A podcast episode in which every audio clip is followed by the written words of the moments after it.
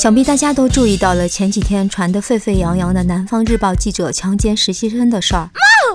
这件令人义愤而又感慨的事情，又一次把女性如何面对暴力侵犯的问题摆到了我们面前。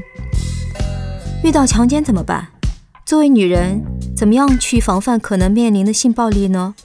这些困惑随着悲剧一次次上演，我们也已经多次进行过讨论了。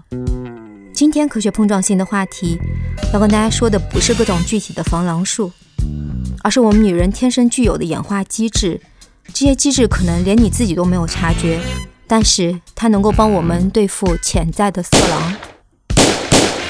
很多人可能知道，怀孕的女性当中有一种常见的并发症，叫做子痫前期，表现就是高血压啦、蛋白尿啦。那常常会导致婴儿的发育受损，母体主动对子代做出的一种伤害。在所有的哺乳动物中，这是人类女性特有的一种表现，非常令人的费解。但是2006年，来自纽约州立大学阿尔伯尼分校的两位心理学家 Jennifer Davis 和 Gordon Gallup 对这个现象提出了一个有趣的假设。子痫前期可能是一种对抗陌生精子的演化策略。我们可以来设想一下，女性如果错误的怀孕，而孩子的父亲又不愿意进行投资，那么显然母亲和孩子都会处于十分危险的境地。因此，女性的身体就会发展出一套识别可靠的伴侣或者不可靠的坏蛋的机制。我们前面提到的子痫前期，可能就是这样一种手段。用来选择自己熟悉的精子，而排除自己不熟悉的精子。Yes，熟悉的精子说白了就是跟他有更长时间相处和交往的男人的精子，这代表对方跟他白头到老的长期承诺。而不熟悉的精子，来自强奸犯的啦，还有过把瘾就走的花花公子啦，这都是不易采纳的毒药。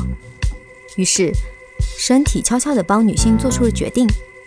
在她的阴道遭遇了陌生的精子入侵之后，就会做出选择，用痛的方式结束未来可能的长痛，就好像壮士断腕一样。这就是女性身体对于强奸进行的生理防御。不过，这样的机制更多的也只能是善后罢了。那么，女人自身有没有能够预防强奸的演化机制呢？答案显然是有的。演化心理学家认为，女性具有针对强奸风险的多种心理防御机制。他们在适当的情况下被激活，从而有助于减少女人成为强奸受害者的概率。